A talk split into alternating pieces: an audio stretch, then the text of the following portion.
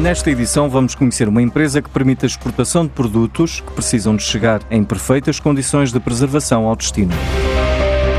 Chama-se APP Advanced Products, é uma empresa portuguesa com mais de 15 anos a trabalhar em soluções tecnológicas da cadeia térmica, ou seja, permite que os produtos cheguem ao destino em perfeitas condições, sejam farmacêuticos ou alimentares, não só para preservar do frio, mas também para a manutenção da temperatura.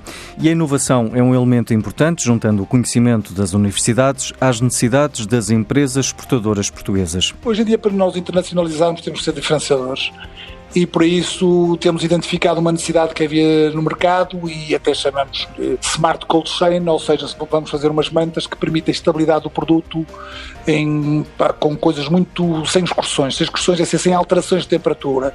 E a ideia é, assim que tivermos isto investigado, acreditamos que com sucesso vamos conseguir chegar lá e vai flexibilizar esse tipo de operações. Manuel Pizarro, CEO da APP, dá um exemplo concreto de como a investigação é importante para as exportações. Para dar um exemplo, para onde é que Portugal está a exportar, precisamos de que dure uma, uma caixa X tempo, ou a própria manta permite em avião fazer 12 horas. A ideia é exatamente isso, essa manta vai proteger o produto na toda a operação, que seja ela entrar no avião, entrar num carro e depois chegar mesmo. Pode haver uma troca do armazém e ela consegue manter sem alteração, dentro do limite pretendido desses mesmos produtos.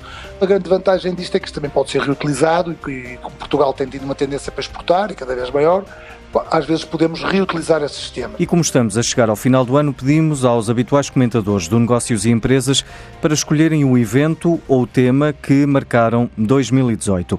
O empresário João Vasconcelos destaca a entrada em bolsa da Farfetch, mas também o controle do déficit público. Para mim, o momento mais importante de 2018 para o empreendedorismo português, para o tecido económico português, foi a entrada em bolsa em Nova Iorque da Farfetch. A Farfetch é uma empresa criada há muito poucos anos pelo José Neves e pelo Cipriano.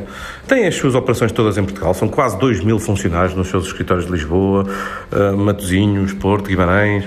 Nós temos muito orgulho na Farfetch. A Farfetch é uma empresa com sangue português, com cultura portuguesa e pela primeira vez na nossa história há um empreendedor português, fundador de uma empresa, que coloca a sua empresa na Bolsa de Nova Iorque. Isto é um facto uh, muito relevante. É um facto relevante para já porque atesta, prova que ser português não é defeito, não é limitadora para esta economia digital. Também atesta que na economia digital, eh, nesta nova vaga de empreendedorismo mundial, Portugal está a par de qualquer outro país.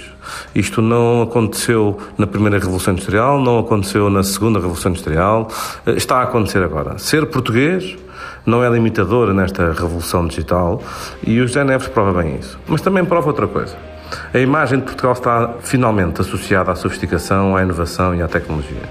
Isto é pelo causa do Web Summit, por causa da Farfetch, mas muito por causa de dezenas, centenas de empreendedoras e de empresas tecnológicas portuguesas.